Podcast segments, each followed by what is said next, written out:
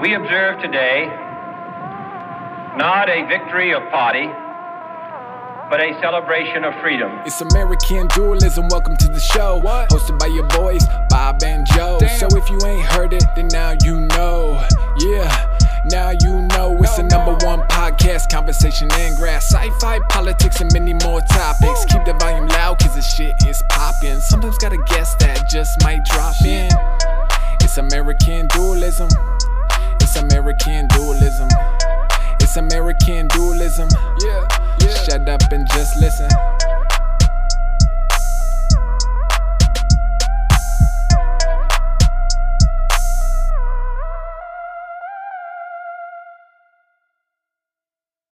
My fellow Americans, welcome back to American Dualism, everybody. We've got a very fucking special episode for y'all. Davarus Jones is finally on the podcast. Why'd you say his last name? It's okay to say my last name. It's fine. I've been been meaning to be on this pod for a while now. I'm just happy to be here. See, Davarus isn't tweaking about his name. He's not. True, which true. one of your friends was really? It was Dean. He was like, "Don't, don't use my full name." It's like, bro, Use- Don't use my government we name have on this. six listeners. If one of them hunts you down, we can look at the analytics and it'll narrow it down really fast. Well, I'm super happy to have you on the pod, bro. I've been waiting for this for a long time. I'm super happy to be here. You know, I I'll admit it took me a little while to get here. I've been dragging, but you know, we're gonna make this a great episode. I'm, I gave you a Christmas present today. it was Yu-Gi-Oh cards. It was fantastic. I loved it. Have you heard any episodes of the pod? It's okay if you haven't. I've been listening. I've been I'm subscribed to it. I saw a lot of episodes. I like you guys' okay. intro. It's like, it's like hip hop ish. Yeah, man. Thank you again to Tops Yes. Music. Honestly, Um, you gotta go check him out. Like, Hunter's really been working. He's got a real job, but he's still cooking it up. Like, But um, now that Davarus is here, I have a, annou- a sad announcement for all of you. I checked in with Twitter, and they say that I'm a racist. So um, Davarus has to leave the pod. We're a segregated podcast now. It's been fun. No, lasted. no more black guests. Goodbye. No more Mexican guests. We're s- only having wasps on from now on. only even people of my ethnic breakdown are not pure enough to be on this show. We cannot have any people with Jewish heritage. Italians gone. Damn. what does WASP mean? White Anglo-Saxon Protestants I- I- only. we Yeah, don't- Catholic- no more Catholics We don't either. even fit. Exactly. That's why it's um, a joke. Before we get off Yu- Yu-Gi-Oh cards, I did want to like have a little bit of an environmental like moment to promote um, dueling Nexus because that's the environmental way to duel. It's also the free way to duel. You can get any card you want there. Like, I mean, you should talk to Vars. You're really the expert. I mean, So no, when it comes to dueling Nexus, is you know with everything going on with COVID, not a lot of real in real life games have been able to happen at different game stops. So dueling Nexus has been a kind of a platform for everybody who is loves Yu-Gi-Oh coming together. So GameStop is the normal place to meet up for Yu-Gi-Oh. You're not wrong. but I've actually played a few games in person with my buddy Drew. I still don't have a good dueling. I could duel you though. My That's just shit. another But- reason that GameStop is inflated. All you fuckers buying GME cost me two thousand five hundred dollars. You fuckers. and fucking. they're not even having the duels. But um, that, just for the record, what's your record on dueling Nexus? What's your Uh, so each band see e- every time a ban list happens, the new season on dueling Nexus resets. All of our matches get set up. But last season, I ranked second with 550 wins, and only 37 losses five hundred and fifty? Wait, ranked second w- in what? on the whole world? on the In whole the world. website and the whole platform. Yeah. That's how we know how legit. Well, it we got a world champion here, so if any of you listeners want to challenge Davarus to a duel, uh, you have to. Um, What's your you what's have your to user tag? do a three hundred dollar buy-in, and we will be keeping your buy-in. when weren't you winning beats your money in duels? I Isn't that was. thing? So yeah, there's a lot of tournaments on Discord and everything. So they were like have these like kind of. It's it, I'm not saying it's gambling, but it is gambling. It is, but It's sportsmanship. It's there's not more skill to it than just everybody had like their different side hustles during the COVID. Mine was definitely dueling Nexus. Hell yeah, bro! That's a Manny good hustle to Pacquiao have. and Floyd Mayweather are allowed to fight for money. You should be allowed to duel for money. Facts. dude that's that's a solid like, like that's safer that's just i feel like a lot of people need to hear this just because people don't know you can make money doing a lot of things now Facts. But if you don't have the cardboard crap that you can bend and destroy in two seconds, do you really? Does it does it really? Do you really have Is the heart the of the cards? Yeah. If it's not a cardboard, How can you trust the trinket, algorithm? Uh, like, how do you know you're drawing the right card? I card? mean, how I bet you know he the doesn't other even. guy doesn't I bet he doesn't screen even miss the feel. I mean, he was really excited those cards today. Say today when the cards that I got, it was the first time I've actually touched physical cards in a while, and I feel kind of Did weird. you feel saying- the spirit of the duel monsters I felt the rush heart of the into cards. your, Yeah, rush you know, I, I felt I bones? felt Yugi Muto helping me. I out. really feel like you have the heart of cards because I gave that ten to a lot of different people for Christmas, and you were the only one who was happy with the cards all those cards in that tin. This, this, this. First of all, this, this 2020 tin. That was one of the best tins that they ever came out with. The design was, 2019 was better, if you ask me. the tin, the design was better. What do you mean? It had Can- the pharaoh and everything on there. Can we just say on the internet nowadays, it's popular to pretend that no one ever got bullied for watching anime. Nobody ever got made fun of for watching anime, and they act like anime's always been mainstream. Nah. No. I remember when we were in elementary school, we definitely did get roasted I'm gonna say I got just for saying we watched Naruto. I got flamed And like, Yu-Gi-Oh. I got, I got. I mean, when it came to Yu-Gi-Oh, you're a nerd, and it, yeah, everybody would have the trading cards, but I was a nerd and everything. Naruto, you watched Naruto? I mean, Yeah. I was even guilty. I thought people with Pokemon cards were just I lame mean, because why would you collect cards for a, the video game's for better. a game like- that's based on a video game. like video the card game? game actually isn't that good for Pokemon, though. I do kind of wish I could play with my buddy Stefan because he has a bunch of cards. But Shout out to uh, Penguin Zero for actually collecting Yu-Gi-Oh people cards and not people be getting really cards. That's tribal about which game they played. Fuck, Like it's always been that way. And fuck the Magic players. fuck them. Your cards are too expensive, and you've always been the most pretentious gits. I remember at summer camp, like the day before I met Ricky Arnold for the first time, I asked an older kid, "Hey, what game you're playing?" He was like, "Fuck you, you don't, you can't play with us." And it, it was Magic, and I learned from that day forward, fuck Magic. and and let's be. Oh, you go first. I I play Magic the Gathering. I mean, hey, hey, I, I'm trying to get into it, but I'm you not. actually might know about a little bit of this. Here's a just a theory I have: the dark underbelly of professional Smash has a big overlap with the dark underbelly of Magic. Magic the I mean, they Gathering. are the I same bet. people. The same people who play Smash Melee are the ones who play Magic. You're not wrong. I will admit that um and I've learned this the hard way in my college years. Competitive Smash and competitive Magic. There are some ruthless mofos out there. And I mean Yeah. and I mean like People they'll be- call the judge for the simplest things. If I'm like if I'm playing Magic and I'm getting ready, you know, do I have this fetch land or anything? Like if I'm preparing my turn, judge what's going on? You're taking too long. I'm just I'm, I'm, getting I'm ready to looking play. at my cards. I'm, I'm getting ready to figure out what I'm going to do. You should have did that earlier. Excuse me. I need you guys to calm down. Or when I'm playing, you know, Smash Bros. What are you doing? I'm getting ready to play you in this game. Why are you pressing that button? I What? People are so. I mean, Bro, the people who annoy me the most are the ones in Yu-Gi-Oh who will literally stretch the definition of what their cards can do to the end of the universe. Like the one card they have on the field, even though it won't say quick play effect or quick spell, they'll be like, it can activate during both of our turns and this and that. And then if you try to use a well-known card with its well-known effect, they'll make you hand it to them. They'll read it. They'll be like, this isn't what it means. I hate those people. Some people, one person tried using Mystical Space Typhoon from their hand during my turn. and I said, yeah, Did you have yeah. that set on the field before? Yes. First of all, don't lie. So let's Don't try this again. Let's try Let's this try again. this again. Did you play Back from it your up. hand? Yes, it's a quick play. Not that quick play. Not it that Is, it is not. quick. It's not that fast, dog. We gotta.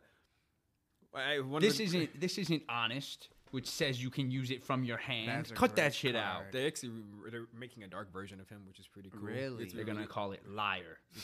they could have called it dishonest, or they could have they That could have would've been they could have called it a lot of names, but it's just called dark honest. which Lame. dishonest would have been way Lame. better. But again, the lesson that I figured out is let's just read.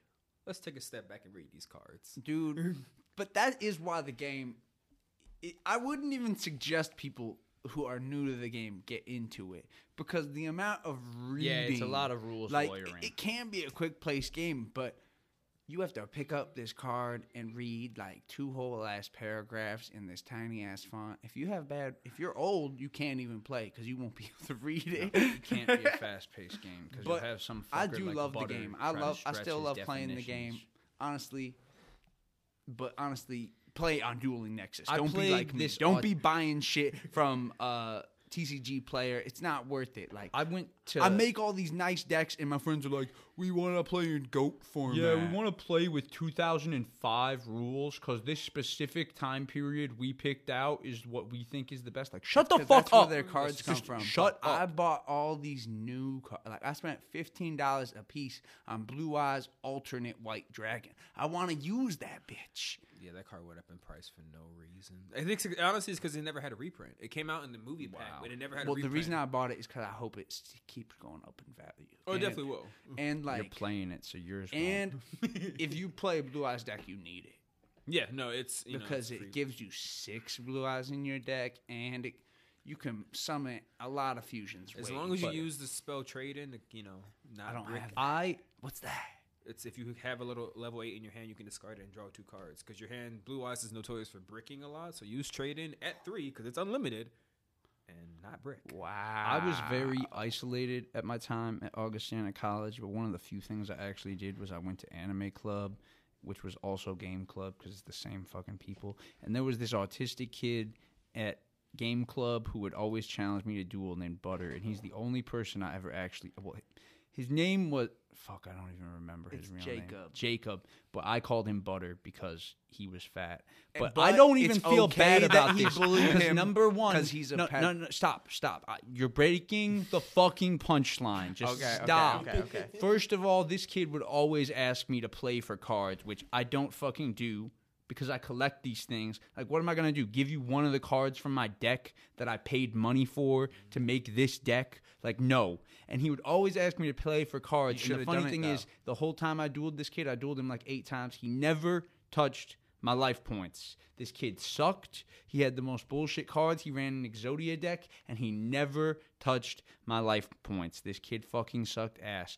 But anyway, I don't feel bad for Exodia calling him. Butter because his house got raided by the FBI at like in the middle of some year, and they found like a terabyte of child porn on the kid's laptop. So not all these autistic kids are innocent. Some of them are collecting child porn. Gotta watch out for that. Lord have mercy. oh, okay. That's not okay. Augustana has a bunch of very interesting characters going Uh, there. f- yeah, there's. Don't send your daughters. I'm just saying, please keep your daughters away from Augustana. Oh, I and the other thing about this kid Butter is he was bisexual. Like he wasn't one of those people who just says it because like they want the social justice credit. He would sexually harass everyone at a party. He'd sexually harass a woman when they told him to go away. He would he'd turn go after the around to the man who's trying to get him to stop sexually harassing the woman, and he'd reach for their dick. This kid had no like he was autistic, but like, come on, bound. Like I know you can't understand social cues, but everyone knows Not don't grab reach people's for people's cocks. balls. Where is Mr. Butter at right now? I hope he's in jail. I don't know. I hope he's getting the help that he needs and the help that he deserves. But I'm more curious. Joe, tell me more what happened between you and Twitter, man. What's going on with that? Yeah, what's Oh, going on yeah, on the okay, Twitterverse? so- I got involved too. I oh, Shizzle, okay. it's become I've been seeing a lot of tweets lately that were like listing like the one that really stuck in my mind is there was a list of people like all the biggest white straight douchebags idolize at least one of these people and the two people that made me mad were they threw Kanye West and Quentin Tarantino on the list. Like there was Elon Musk. There was fucking I think Christopher Hitchens was on the list. And honestly some of them were fair. Like there's a lot of douchebags idolizing Elon nowadays, but I had to write a tweet saying if you're trying to cancel Quentin Tarantino for saying for having the N-word in his movies, you are claiming to know Quentin Tarantino better and have more knowledge about the N-word than Samuel L. Jackson. So Now, shut the fuck up. I people. appreciate that argument, but And I was really wasn't the talking to the white liberals who are saying it. Like I'm obviously defense. not it's talking not the most principled to black people who have a problem with Quentin saying it because like I'm not. But of course, who came out to drag me? Black Twitter. They came in force. And it, I mean, I think your original tweet did deserve some rebuttals just because you didn't put the strongest points out there. But then these people, It's always the these mob. people immediately start calling Joe racist.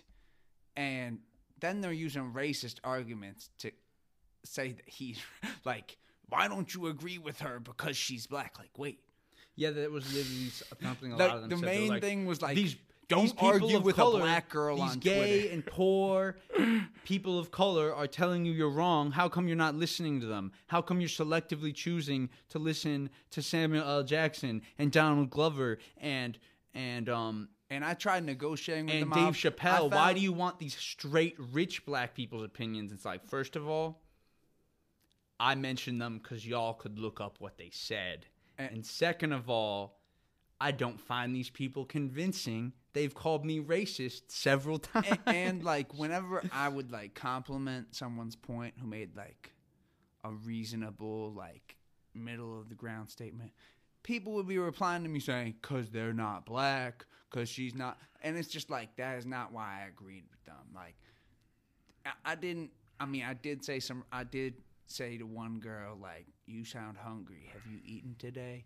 And that was the most like that that in the context it could definitely be taken as racist. So yeah, guys, the re- But- the original tweet is to all the leftists who are currently trying to cancel Quentin Tarantino for using the N word in his movies. Remember that you're claiming to be more knowledgeable about his racial politics and personality, and to have more authority authority on the N word than at Samuel L. Jackson. Shut the fuck up, people. And- wait. and I got ratioed. I got 33 replies, 23 quote tweets.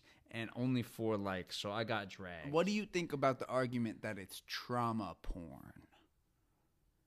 I've heard people I don't get that, accuse because Quentin they- of they- just using it for shock value and profiting off of the black experience. This woman- and my argument is nobody else in Hollywood was gonna make the Django Unchained. Nobody else was going to like memorialize the hate that happened in this country in the truthful and effective way that Quentin Tarantino did. Can I just say that The Django Unchained is more of a progressive film than Black Panther because it's black on black It's violence. true. In Black Panther, like the villain should have been a Nazi. I agree with what you said. I mean, um, when it comes to trauma porn, so you're saying that people think that Quentin Tarantino is using like The shock value of slavery to profit, and that is wrong according. to I can even pull up a tweet. I, I mean, mean, but, maybe they blocked me, so I can't. But I mean, let's see. I mean, just and- look at the conversation. And just so everybody can be clear of what I'm about to mm-hmm. say, I don't want people to take this the wrong way. I am African American. I want people to understand that. And I don't, again, I don't want people to say or misconstrue anything I'm about to say. But if you're going to argue that Quentin Tarantino uses the black ex- or horror black experiences for shock value, I mean, the stories that other filmmakers make about black people, you can argue the same thing. Tyler Perry's films, Yes! he tells black people's stories, our struggles and opinions. Those are you could you could argue the exact same thing. Tyler Perry uses Okay, worse caricatures. This is one of my favorite and most fucking pandering responses. Quentin Tarantino owes me one million dollars for every time he's written the N word into a script. She was funny They- though. She's obviously making a joke.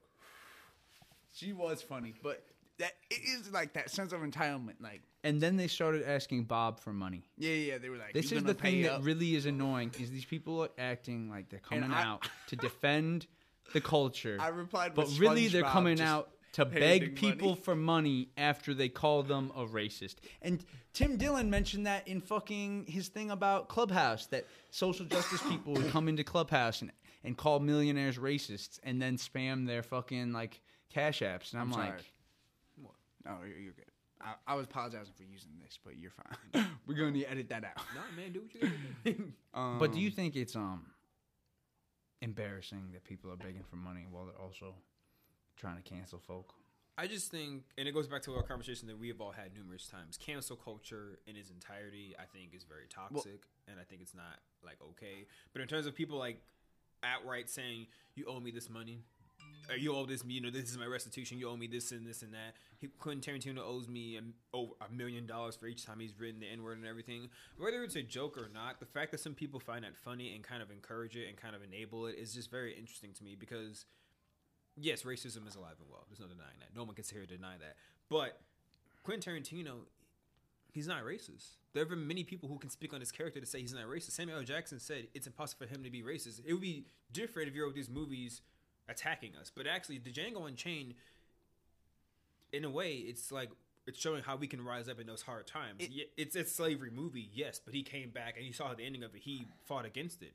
He's showing that we can be on top and everything. He's promoting and he's also giving black actors everywhere who is in his films opportunities and jobs, which is more that I can say for a lot of people in this gen- day and age. And to anybody who says that, like, oh, the Django Unchained was completely fictionalized and nobody ever did nothing like that, John Brown, he tried to organize a slave revolt. He died. There were real slaves who really tried to fight against their I'm say whether or not the fiction, maybe not the movie itself was fiction, the experiences and the pain that's real. Yes, exactly. So you can't just sit here and say like, it, any attempt to memorialize, express, and remember that pain should be respected in its own right. You shouldn't have like a lot of people on Twitter were saying you need to be black to talk about black history, and that's just That's like, what was annoying me the most is the number of the people. most ignorant opinion. I mean, no, I understand why people on Twitter just tell me to shut the uh, fuck uh, up. My issue I'm isn't white. with cancel culture because there are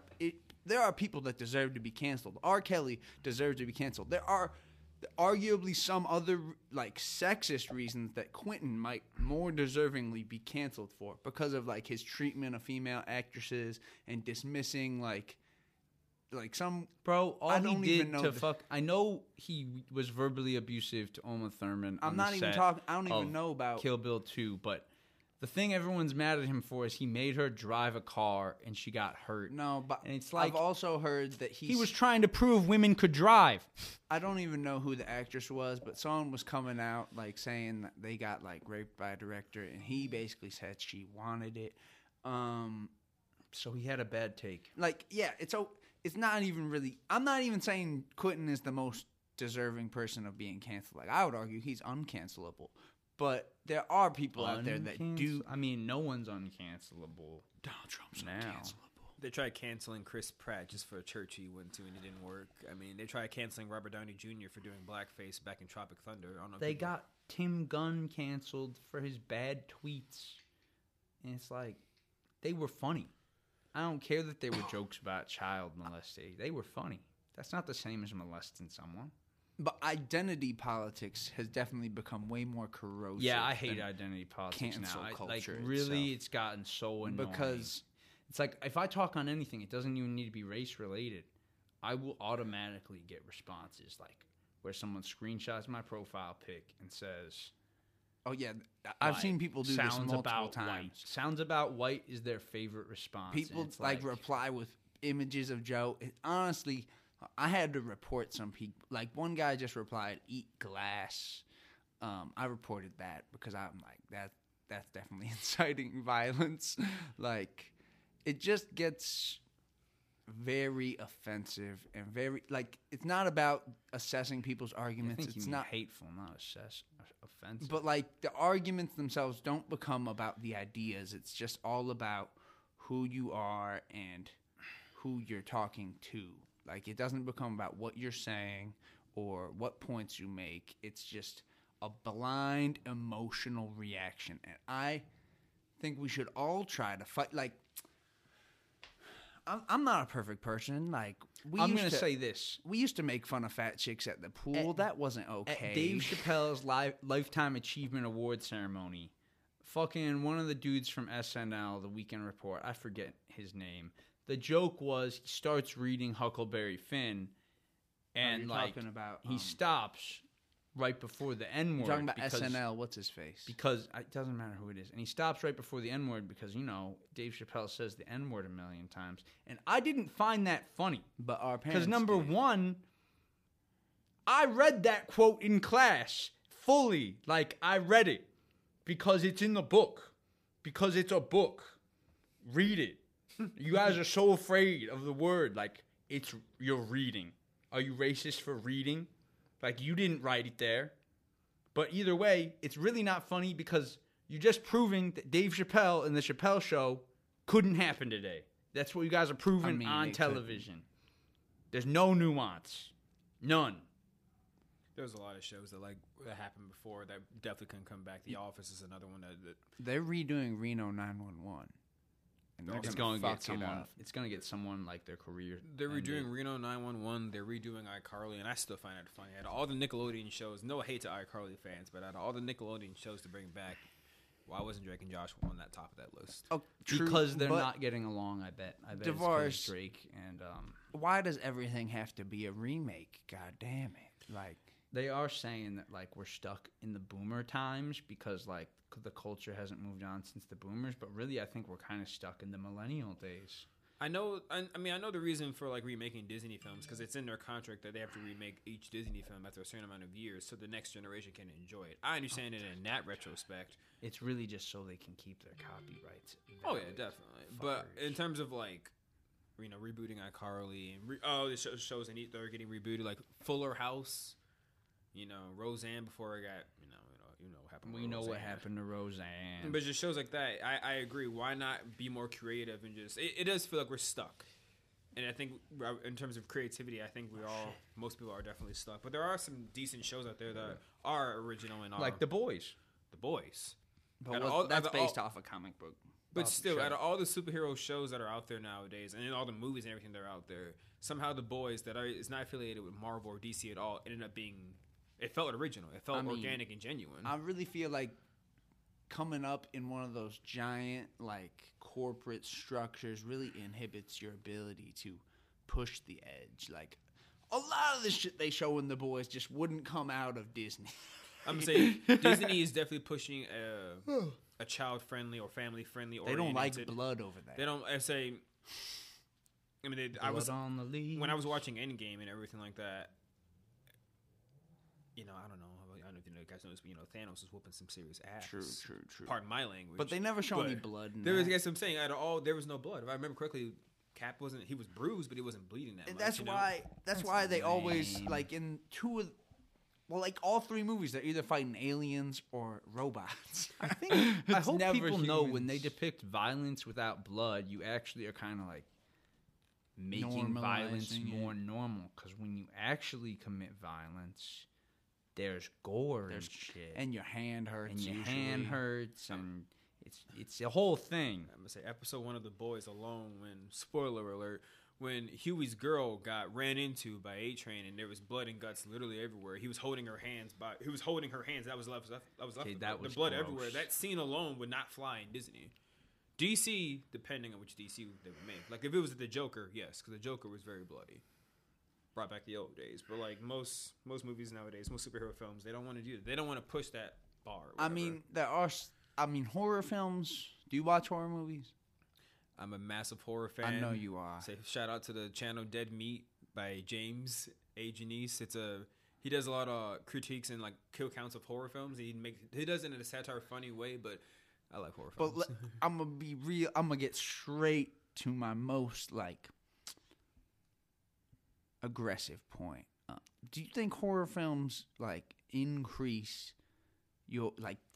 I think there's a linear relationship between the amount of horror films you watch and like your chances of like developing like some type of disorder. like I think they are not like okay, my ex Lily, she liked horror films too, and she was batshit crazy. Now I'm not saying the horror films made her crazy.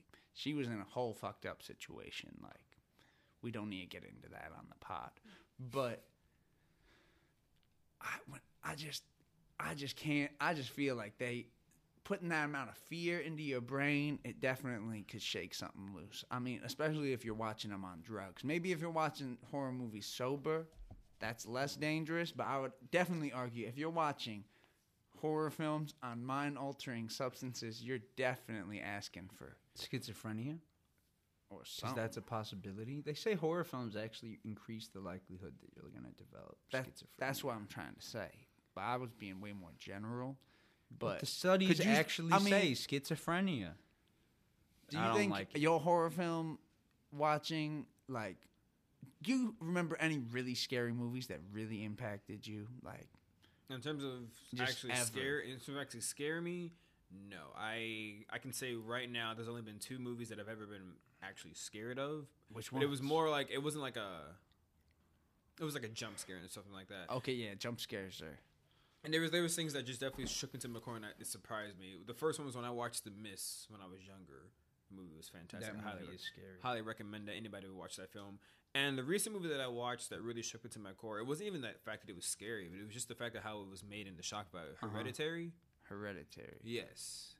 And to add on to your question, do I think scary movie? I mean, for me, it's just. I mean, horror movies were kind of an escape for me. I think of a lot of things like, you know, me playing video games and me playing Yu-Gi-Oh. It was kind of an escape from a reality. Yeah. It's. I don't know. It's like reading for me because reading helps you escape into the world. That's why people read Harry Potter, Lord of the Rings, and everything. But for me, do I think the horror films have they ever made me? Do I think it's impacted my psyche in certain ways? Yes. Like, but honestly, I'm not trying to single out horror films. No, no, like, I would say you can. if can you say- read enough murder mysteries, you're more likely to commit murder. I'm gonna say me and my mother, we watch a lot of like crime shows and like we watch Dexter, we lost Law and Order, Criminal Minds, and everything. And for if anything, it's actually made us more aware and maybe more a little bit more paranoid on the side. I will admit that you know, I live in a robust city. I watch a lot of you know crime shows and everything. You see these things that you never thought was going to happen. American Greed. You watch all these things that you never thought were going to happen. Now you're seeing that it actually is doable. And with our technology nowadays, anything is possible. You guys heard of deep fakes? yeah. they're saying that that's becoming so easier for people to do nowadays that you know you can say I didn't do this, but someone can make a perfectly resemblable deep fake, and you would have that evidence against you. And how would you be able to? Com- I mean, well, the, I the way that you s- a could lot fight the is one.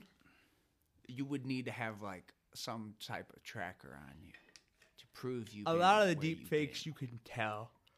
like this But watch. they're getting if I pretty wear it all good. day, They're getting pretty good. if you can prove, like honestly, there is an advantage and a disadvantage to always being tracked. It's like if you're If tweeting, you don't do if you're tweeting from your house and someone gets murdered five blocks away, you got an alibi. So that I There- think there is a good the one good thing that's happening is with all the cameras and all the location tracking and all the microphones, we are approaching the point where nothing is hidden. You know what I mean? Like where everything is exposable. Like that guy in the N- who was the NBA owner who said that racist shit to his girlfriend. She exposed his ass. He had him on video. Do you remember that? was it like the Clippers owner Yeah. or something? Yeah. Yeah. So like now they got a good that owner. couldn't have happened 40 years ago. definitely not. But again, Well, Nobody could would've have if she wore a wire. it's a blessing and a curse because like with everything out in the opening, there's nothing private, and everybody needs privacy in a certain rep- certain sense because But you gotta, you gotta, you gotta I do dispel, you gotta dispel that notion that you need privacy because it's it's gone. See, we're podding. We don't have any privacy. and they say Eat my ass, We're being a little more careful too because I would say, I mean, what- it was already proven that Siri listens into your conversations. People are already listening to our phone calls. Yeah, when you say "Hey Siri," literally the speech bubble on the screen pops up shit like right before you said "Hey Siri." It's like, bitch, you're listening all the And what's crazy is I don't know if you guys have ever had this happen before, where like you're talking about something. Like there was an instance where I was talking to my mom about bins. I was I was looking to have some new bins in my And apartment and everything like that. And now all of a sudden I'm seeing ads about bins. I'm seeing you Mm-hmm. know I'm on YouTube. I see an ad about a bin. I'm on and T- they say they don't do that. They say I'm reading a book online. You know, here's a new bin ad for you know Amazon Prime. We have these new bins in store for you. That's creepy. The thing that really sealed that shit for me is we were at a trivia night. The question the question was like, what food was renamed Liberty Cabbage during World War One? I? I was pretty sure it was sauerkraut. When I go in my phone after we've put in our answer just to look up and check the answer, all I needed to do was type in the letter L. And it jumps to Liberty Cabbage in the suggested. And it's like, there's a lot of things with the word liberty in them. You would never, unless you're listening to me, suggest Liberty Liberty, Cabbage. Cabbage. And it was even scarier because I'm listening to Tim Dillon, and you know that horrific thing about the two people that got killed over the snow? Yes. Well, just because I was listening to Tim Dillon, it literally auto oh, searches yeah. after I put two letters It into found like video. snow. I don't even remember what the For phrase him. was, but it literally types in the phrase to find the video, and it's like, I thought. I mean, I kind of appreciate it because on the one hand, I'm glad they're not censoring videos like that to the extent that I can't find them. But on the other, why is my phone helping me find gore? As I'm saying. It Like, wasn't. It was on the It's gore, bro. They got executed on fucking camera. They there's did. just- is there any- Honestly, this is what I have to say about the killer. Bob, He shouldn't have finished him off. But I want to hear what Devar has to say. I was gonna say it just in terms of it goes back to what we said about privacy. Is there a such thing as? Well, we were all, again. We already know we're being watched, but like, is privacy even a thing for us anymore? Because again, our technology is only advancing. Have you? This is another random gore footage I've seen recently. Have you seen the? There was this accident in like Bolivia. There was like all these students oh. pressed up against this railing, like they were protesting on like the seventh floor. Had a huge crowd. The railing busts. Like nine people fell to their deaths. That is terrible. On an interior courtyard. Yeah, One person hung on to that, and fell that down dangling railing like Spider Man. They got. Yeah, but it was really fucked up. It it really was like. but no, I don't think there is a such thing as privacy. Like, I think maybe if you get rid of your phone and you live in a fucking field, yeah, you can You have can privacy. But like, as soon as you buy something, if you've got, if you don't, if you use electronic payment, they know who had it. Like, even if you I use mean- cash, if you got that cash out of an ATM from your bank account, they know it was you. And Like when you everything is tracked. eliminate considering all your own personal decisions, you can't stop someone from buying like a camera that can see through your whole house or like a microphone. You mean like a sensor, not a cam? I mean, a microphone that can be pointed at your window? Like there's just so much technology out there that's advanced so far that even if you took every precaution, you'd have to be really But rich. end to end encryption is pretty cool. Yeah, But now they're oh, this was the most annoying thing. I they're talking about end to end encryption, and Tim Dillon tweeted this out, and it was like one of the Weinstein saying something, but he was quote tweeting the FBI, and the FBI video was what what pissed me off so much. Because the FBI dude testifying before Congress, the first thing he says in the video is, "We are not looking for a back door," and then later in the video he says, "We are simply." looking for a method to enforce legal like injunctions to like allow us into the device. And i'm like so a back door like they're like it's mm-hmm. going to be in the hands of apple but no if they leave a way for them to get in Sorry, I didn't mean to interrupt you. if they leave a way for apple to open up a phone that's just a back door and that means all encryption would be useless Dude, did so even when we get privacy back on the internet, the FBI. Uh, oh, and you know, you know what the reason they were saying was for like why we can't have internet privacy? Why? Because they need to be able to find pedophiles. Yes. They need none of us to have internet privacy so they can act on the tips they get from Facebook about Uh, pedophilia. I'm sorry, but there's more important things. like finding the actual kids in person, not fucking finding the images of them after they've been molested. Like that's what they never mention. If you find the image, that means you already let the kid get molested. Hey, can we talk about MBS? Yeah, I want to talk about Mohammed MBS. bin Saladin. Do you know any- you you know about MBS, Muhammad? No, but I'm willing to learn. he did He's 9/11. the crown. Bob, that's actually not true. He was too young. He's like 29. He would have been like His seven. dad's still Mohammed bin Saladin. I'm talking about the old one, you idiot. I'm not talking about Prince. You're saying the king that's currently on the throne? Yes. That's actually probably true. I'm talking about the real. I'm not talking about Junior. I'm talking about the dude who actually paid for 11 of the hijackers. They were from Saudi. You think he's pretending to have um, dementia so no one kills him? I mean, his son. I've read an article talking about how his son's like actually fucking around with like in the West. I, it was a German article, so they're probably just. It's not false. It's true. If it's a German article, Yeah, it was a German article. and Th- they- this is something They were saying the son is actually like way more aggressive and he's in line to take control and that's bad because he's been playing a lot of games. Yeah, the that- article. Okay, so the article Bob's speaking. I can of, pull it up. There was a memo that came out in like 2016 that the German intelligence agency released, and the reason this is funny is because the article basically says this guy is a bad hombre we don't trust him. And the German State Department immediately was like, shut the fuck up. He's going to be the head of state. It's loaded. Keep that to yourself. So, literally, like the German CIA was just talking smack about Mohammed They released Saladin. it publicly at least, so everyone got to see it before it was taken down. But There's still an Intercept article or a yeah, that's the one I'm sh- trying to show him. But no one really talks about how the Saudis were implicated in 9/11. Like Well, everyone Tim usually Dillon gets does. bogged down by And- the other conspiratorial Moore. nonsense that the Bushes were involved, but the ma- way more directly involved just because the Bushes did do business with the Saudis. Yeah, they're an oil family. Yes, that makes they, sense. they traded with the Saladins. I don't think that means they knew about 9 11. Yeah, I don't think. I think they made their wealth dealing with them, yes. But the- Probably selling them drilling the, equipment. the fact that the Saladins are talked about less because we can say Bush easier. it's just because everyone wants to focus on America. yeah, everyone wants to make it an internal conspiracy. Except when it's about Epstein, then they want to talk about Mossad because if we don't, it's literally because people are more obsessed with discrediting the Jews than they are with discrediting America. I think. now, JFK, what do you think? Maybe the CIA killed him. Maybe I mean that's possible because he was fucking a Russian spy, Likely.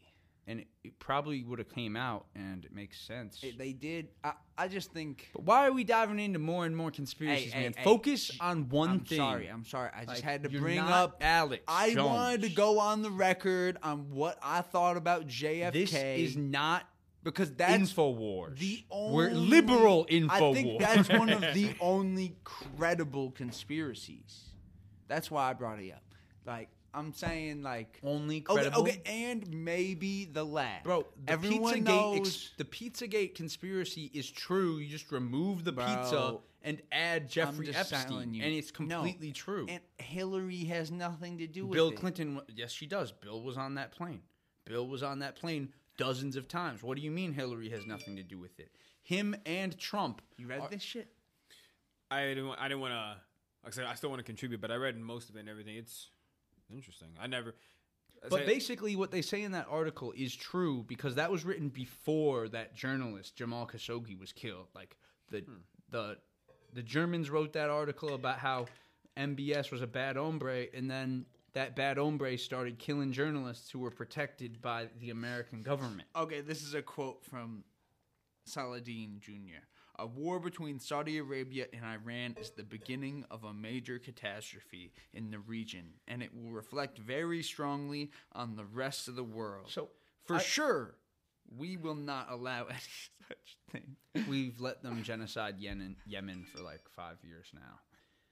But um, while we're talking about people murdering their own people, because Jamal Khashoggi was a Saudi. Um, He was a first of all, what do you think about that? Like people being killed by the group they left. happened to Malcolm X? That's what that's what we're trying to dovetail into. Uh, as to say, We're trying to go to X. We're gonna get to his philosophy. You're the X expert, by the way. I'm the ex expert, but I do read a lot on Malcolm. Yeah, X you, and so you have to teach the viewers and us about him because we're the white folk who are clinging yeah, to because Rustin white people can't know black history. Say it's, it's interesting how again Malcolm X, you know, rose with the Nation of Islam with Elijah Muhammad and everything, found discrepancies hip, the hypocrisies that Elijah was doing. I wouldn't say he left the Nation of Islam. I would say he more so gravitated towards the better meaning of it. After he saw after his trip to Mecca, he saw how it wasn't just you know just one race. It was people from you know it was black, orange, white, whatever you want to identify yourself as or whatever you are. He saw what it truly meant to be. Came back, I had a better understanding of it. Wanted to preach that and wanted to do that. But again, you can't just insult someone as powerful as Elijah and think you're going to be There's- with it. This isn't just a Muslim issue. Like every religion fucks and kills its reformers. Like the fucking Mormons went and tried to burn down the paper, the Mormon Executor, after ex Mormons left. and tried started talking shit about the polygamy. Oh, the yeah. Catholic Church.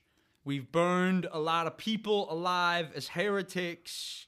Um, it's not just a Muslim thing, but there is a section in the Quran that says, I mean, I've only read it in English, so to all you purists out there, I haven't really read the Quran, but according to it in English, it says that beware of reformers because no matter what they say or how good they're saying it or how many people they say they want to help, they are being whispered to by the devil. And I think that that's really that makes it really hard to say something new as a Muslim. Like, not only did Malcolm get fucking shot, but um, I heard about some ancient Muslims that like were embracing rational thought, and they were saying rational thought should pri- should triumph over the Quran, and um, some imam in Baghdad started saying they were heretics, and they all got hunted down and Joe. burned. So There's a what was the name of the guy who founded Turkey? Who's the f- Jamal something Ataturk, yeah, Ataturk. Ataturk, father of the Turks. Do you know anything about Ataturk? I do not. Well, he is famous for a lot of things, but the short run is he beat Churchill at Gallipoli. Like they repelled the British when they were landing their troops at Gallipoli, which was like a pre D Day D Day. They really fucked the British up. Mustafa Kemal. Mustafa Ataturk. Kemal Ataturk. And by being at Gallipoli and winning that campaign, he conveniently did not take part In in, the the. Armenian genocide. So good for him for being a Turk who didn't kill any Armenians. And he founded the modern state of Turkey. and when he founded it, he made it a secular state where the military would intervene and stop Islamists from destroying his secular republic. Hmm. So yeah, he he Pretty I cool dude, in my opinion. But I'm a Westerner, so I'm biased. reg- like reacted. The Erdogan opposite has way. brought. Erdogan's the first Islamist to rule Turkey Yeah, so since now it's- Ataturk. Now it's they're trying to be like the capital of the Muslim world. So it's really an interesting. But I want to hear more about Malcolm and his Yes, beliefs. yes, I'm sorry. I don't want to focus on people getting killed by their own people. Well, I do, but So one of the one of my favorite things about it is just, and a lot of things that Malcolm taught. Again, this isn't like a propaganda. I'm not. no, we like- want to want to propagandize for Malcolm's ideas. I would just say I'll, I'll- I'll put his more ideas out there and everything. It's just I know a lot of people have mixed images about him, but for me, in my belief, he wanted people. You know, he would his he went from African American to an Afro American, which I think is really cool and really it's inspiring for people to. What's the to- difference between those two things? African American and Afro American. It was just basically he wasn't because um back in the day and even now the N word was a really prominent thing. He was too big for that word. He transcended past African American. He was just an Afro American. He was above it. And I'm not saying like you know he was better than everybody else. It's just a matter of in terms of belief and who he was and the peace that he was trying to obtain. It was higher than that. He was it was bigger than what he was eventually became and everything. And it's just one of the core things he taught was he wanted us to respect each other. He wanted us to educate each other. He wanted us to you know Black be kind. people to respect each black other. people and then and then later on in life after mecca he wanted everybody to respect each other. He tried Well, that's good. early in life like you know he he was mainly focusing on the whole we need to rise as a black nation to separate each other from the white man. But i think one of the things that really touched me about him is the fact that he learned from it. It wasn't just a singular story. He's like yeah we because a lot of things he was pro- preaching at first was we cannot be integrated how can we be integrated when our own house isn't even together we can get our house together but then we still have to fight against the oppression of the white man but later on in life yeah, I realized I think I've heard one of his quotes where he was like, "We cannot integrate into American society because American society is inherently a white supremacist society, and if we integrate into that, we will become self-hating." I think that's the gist of one of his quotes, but I disagree with. Again and after and after mecca he saw his brothers and sisters he saw anybody from any race getting together and he realized it is possible we can integrate we can do this and that but we have to start with our own house we have to figure out a way to not do that hatred and everything again he taught us to be educated help one another accept one another Patronize black businesses. patronize black businesses Go to and. Harold's. but like again, but he also wasn't a fool and everything. He also says if someone touches you, make sure they don't touch you ever again. And you mean you and we all know what that means and everything. He's not gonna just sit here and say like you know if someone like tries to hurt you or anything like that, let it happen. No, we believe by any means necessary, but there is a time and a place, and this is kind of like me, me and Joe. We've had this talk about you know MLK versus Malcolm and everything like that. Any- Rustin versus Malcolm. and that too. But any means necessary. But like, there is a time and a place where violence is. Necessary. If someone I completely on agree. you, But there's also a time where like, self-defense. there's also a time where like, will violence solve everything? And I would like to take his b- turn back and just think of like, you know, I don't want to narc on the whole George Floyd and everything like that. I don't want to keep talking. I don't want to. Well, actually, can we narc on On um, the man with the knife? Jacob Blake, Bob. Yeah, Is that what you're going yeah, for? that's right. I just think when it comes to these instances that happen and everything, what happened to you know these people are terrible. It's Jacob tragic. Blake got lucky, actually. He did. But my point is, what happened to them is terrible. But I always think about it when I see on the news. What is the rioting gonna do? You know, what is all this Increase looting? racial resentment. What is all the looting gonna do? Well, okay, I'll, I'll say this about the looting, especially the looting in Chicago. Last time there were racial unrest in Chicago, the West Side burned to the ground. So, Okay. looting State Street, in my opinion, compared to burning black neighborhoods to the ground, vast Now- improvement. now- now, if actually- that's the actually- direction we're going to go in, fine. Loot Here's- the here's businesses one thing on I State to say. Street. No, here's one thing I have to say. While it didn't make sense for Minnesotans to attack the only big box retailer based in their state, it didn't make sense for them to attack Target. They should have gone Wa- for Walmart. no, no, listen to me, Joe. Watching that black, I wa- There are some stills of this dude taking a crowbar to an auto Checker. an auto checker. I lie, approve and of that is exactly the type of resistance that the worker might be forced to resort to in the I future. consider attacking Man the auto checkers robot. to be applied And I was nonviolent actually resistance. inspired just seeing like the rage and like getting. There are some problems with capitalism that I think sometimes like maybe the ignition isn't directly related to the reaction, but I do think there are some capitalists that deserve their stores But broken. but no, in a more general sense, the rioting and the looting. If Malcolm X was trying to get black people to respect themselves and to get respect from wider American society, both of those things just drag us back. But maybe a white cop hesitates before he kills another black guy. May, like that. I'm I'm just seeing like maybe some positive change came out of these like tensions that erupted. Like Mm, did it though? I don't know, but actually it obviously has. Like look my- at the ballot Bob, shut up and let initiatives. Davarus I was talk. gonna say my, I'm gonna say my home got looted, Oh, and I, I, I don't live on State Street. I, I live up I live up north near Lori Lightfoot, and See, my my whole neighborhood got looted. that's a prime example of how. That's awful. I would say like when it comes to like looting on State Street, I'm not gonna say that some businesses deserve to get looted because at the end of the day, that just hatred only incites hatred. See, I know hatred only incites hatred, but the reason I In am my- kind of okay with the State Street thing is if a big box store decides they don't want to be on State Street and leaves, that's an opening for a local business. And while that's true and everything, I guess that's the whole if the ends justify the means. But why did it have to come? Why did it have to come to that? And, and this is my thing. Like, I? I cited the the auto checker situation specifically because I think like if you're gonna disrupt like this, your efforts have to be very targeted. Yeah, it has to be targeted. specific, and all the people you are targeting have to have like done things. That's the real problem with like black the fact that your house is getting looted. It's evidence that these people don't really give a fuck who they're robbing. And like, okay, everyone's seen the video of those white people like waving at the protesters behind their like gla- the big ass glass window and then getting like bricks chucked down. And I laughed the first time I saw that. But it is also like, what? They were supporting you.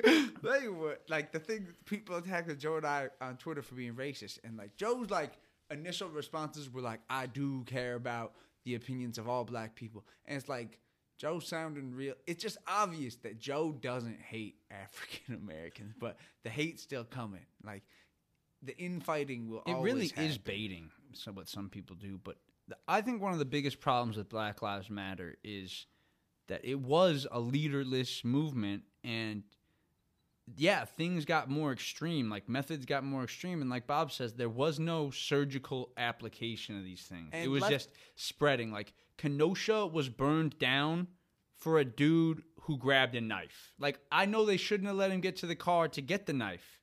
And but like a whole midwestern city was burned down for a guy who grabbed a knife and didn't even die when like Ahmaud Arbery was actually lynched in the streets. leftist infighting is what will destroy the left and that can be caused by like black people robbing black people like that's a good way to create a republican right it's just like people should just be more careful with their actions and you be more It's kind of. I think about what we said. We talked about earlier about how every action has like a reaction and mm-hmm. everything like that. It's just, and I agree. Burning down Kenosha is just when these things happen to certain people, whether you're black or white. Why is us as a people? Why is us as a society? Why is our first instinct is to start riots? Why what happened to George Floyd was terrible. Cool, we understand that it was terrible. It should have never happened. It should never happen again. But why is our first instinct? Why we, why is it whole thing the riot? It got so bad to the point where his family, his brother, had to say George would not want this. George would not want you guys to, you know, burn everything to the ground. But yeah, that's what happened, and it's cool. People are like saying, "Let's come together." You know, it's Black Lives Matters went from something peaceful to something constructive to where I wasn't even sure what it is now. It went from let's do a peaceful protest. I think now it's just an outgrowth of cancel culture. Do you Like, know- There's not even marches anymore. There's just riots and cancellations. do you know who james clyburn is No. like can we talk about If we look at the real civil rights movement, Martin Luther King had to set an example of nonviolence to keep his followers nonviolent so that a nonviolent movement could spread from Birmingham to Alabama to lunch counters across the entire South. like that is power. that is what real power looks I like. want to talk about a little known fact about American elections. The most important election is not election day. It's always the primary. And nobody It's showed up. always the primary, and turnout for primaries is always low, which means who controls who wins the primary? The old moderates who always vote. So every single year, more people vote in the general than they do in the primary. When the fact is, if you lose your primary, you might as well not show up for the general. This is just my opinion. Because fact. in the primary, one, the most important factor after the first four states was James Clyburn. He's a black leader in Georgia. Who, or is he from North Carolina? I think he's from North Carolina. But so basically, after the first four states, Bernie Sanders won two or three of them. No one else was coming out front. This leader comes and tells the whole. He, he's a black political leader. He's talking to black people. He tells them to get behind Joe Bob, Biden. People know who Joe, who James Clyburn yeah, is. but Davarus don't. I don't. oh well. That's why we're talking about it. So He James told everybody to vote for Joe Biden gets- instead of Bernie, and they the- listened. He gets eighty percent of voters in North Carolina, eighty percent of black voters to vote for Joe Biden. When, God damn it, Bernie Sanders is the only one who had a coherent like plan for racial equity. Like Bernie Sanders was the one who marched with Martin Luther King. Bernie Sanders is a real like he was a real part of the civil rights movement. And The- the people have seen the picture of him getting arrested, Bob. They get it. but I'm just annoyed that it's so he started his activism here in Chicago, fighting against housing segregation. I just- I just wish that people were higher IQ voters and people showed up for primaries. Because I know my buddy Stefan, he's white. He didn't show up for his primary in Missouri, so he can't complain when the candidate they end up picking is booty as hell because you didn't vote in the damn primary. Nobody votes in primaries. Our friend Paige, she never, she'll never vote in an election her entire life. Um, and Some people will tell you that with pride. and Like, to all the socialists who think, "Oh, I'm listening to Lenin when I when I abstain from the electoral system," you might be listening to Lenin. That's I just true. I just know so many Lenin people. needed World War One to destabilize his country before he could take over. I know someone and who- y'all are just don't taking. vote or vote on low IQ shit like James Clyburn said I should vote for Joe Biden. If that was why you voted for Joe Biden, you voted because someone got paid. He got paid to say that. He didn't give a fuck who won, who lost. Basically, to him, all the candidates in the primary are the same. It's who's offering me money. And it's like, of course, Joe Biden's going to be the one to have the money behind him. What did Malcolm say about voting? I know in the ballot or the bullet he talks about um how if voting doesn't turn out, we got other options. I mean, I'm all for. Bob, I'm asking Davarus a question. I'm sorry. You're good. Um, hmm. I'm trying to figure out. My, I want to use my words very carefully. I got to make sure I do that correctly. Wait. What are you all for? I wish Bob? I had read more Malcolm X for one. I mean, you could read um, more anybody. I have Martin Luther King's second book, which I'm going to start reading once I'm done with Permanent Record by Edward Snowden. Once I'm done with that book, we can talk about it. um, I, mm. I'll say I'll, I'll, have to, I'll range it because I don't want to use my words very carefully when it comes to like his options for voting and stuff like that. I mean, because I also have to think about how his past experiences when it comes to like elected officials. I'll and say everything like this: that. what Malcolm said about the Democrats and the Republicans being the same, like that might be kind of true now. It's only but he 'cause- was saying there's no difference between a Democrat and a Republican because of the Dixiecrats, and I just have to point out to Malcolm, the Dixiecrats are gone. We lost them, so there was something different. dude, the fucked up thing for the Democrats nowadays is in the primaries, they're controlled by the moderates. But then in the general, it's up to all the, The young folk. radicals to pull out the vote. they need to pretend they're fighting for something like we're gonna legalize weed. And Joe Biden, I mean, I hope he legalizes it federally, but Well, even when the the progressives turn out for the primary or for the party elections, remember what happened in Nevada? The the progressive candidates won every seat in the Nevada oh yeah, and Democratic Party, and all of the resigning. moderate staff members resigned and gave themselves money while they walked out the door. Yeah. So even when we win, even when people show up, then the moderates will Take their toys their go money home. and go home. And I mean, I understand. I understand that to a certain point, but we've really let the idea of the Democratic Party degenerate. It's not the same that it used to be. But I wanted to talk more to you, Davarus. We should change the topic right now. No, it's interesting. I just I was thinking about a question. Yeah. What do you guys think it's going to take for us to come together as a society or as a people or as a country? Well, we need to set a higher standard for the lowest portion of society. I I mean, I think improving conditions would help a lot, but I really do think I hate to say this because it sounds like I'm being dismissive of racial issues. Like I want to push for material improvement of the poor and I like the di- the disparaged, but also the victim mentality, like the mentality that it is the American system that's been holding people down and that America is inherently evil and it needs to be torn down and we need to start over again. I think that needs to go because like what holds us together? Like what makes us all in common? Like I do think it's the fact that we're Americans and I know there are some black people and there are some brown people that don't like to identify as Americans cuz they don't feel like the American like system represent yeah, I'm talking about you. but like It's me. at the end of the day, what word are we going to come up with that ties us all together? Like, yeah, we're all humans, we're all people, but we have a word that's specific for the people in this country that entitles us all to the same rights and to the same like treatment, and it's American. Well, I think anything. And regardless of the negative con, the not the negative like history associated with it. Like we- we're not gonna start calling ourselves Colombians. They are. There's already a Colombia. two things. I just have to say one thing right now. I look at China and I see, I see America. Why?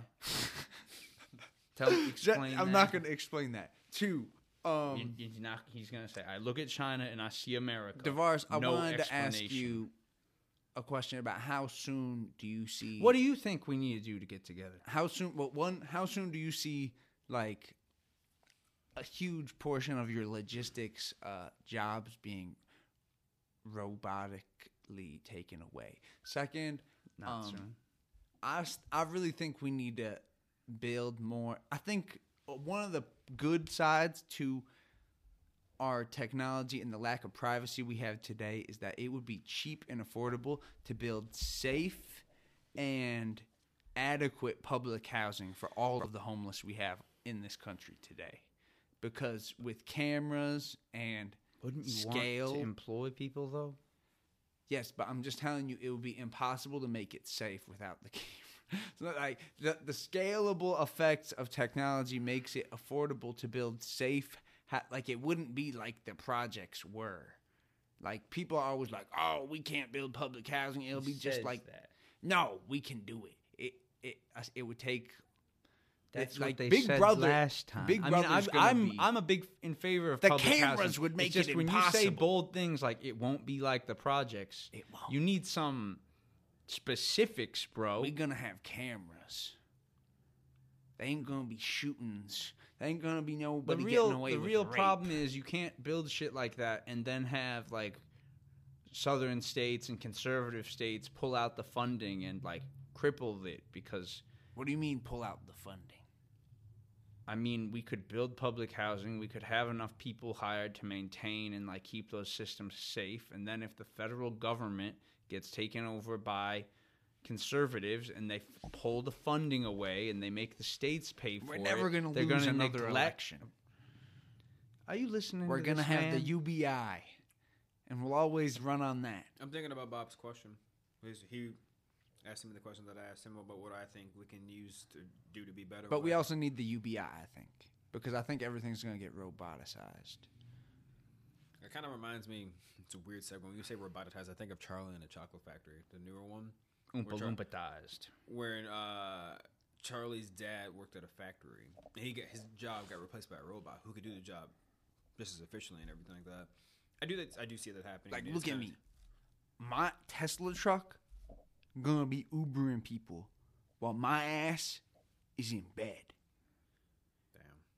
Damn. Bob. I just think, but to answer your other question about what it takes for us to come together and everything, um, there has to be a middle ground. There has to be a certain level playing field that we can all agree on and get to. In the end of the day, our core values, we all want the same things: to be happy, financially stable, financially free, live our lives, have families, and everything like that. But I'd like to add Bob, some. Okay. stop interrupting. me. Sustainability. Can you shut? No, he makes a good point. Sustainability is good. We need that as a, we need that as an American society. We need sustainability and everything. As It's a true. global society. Facts. But our core issue is just it's kind of like a nihilistic, kind of like a dark mindset to think about it, Buzz. Buzz. But as a human species, there's always conflict. There's always something that we can't agree on and everything like that. And I was I was talking to you guys earlier about there's an anime anime people, I know, right? Anime where it's kind of like the same thing. There's a character, it's Attack on Titan. Spoiler alerts for anybody, by the way.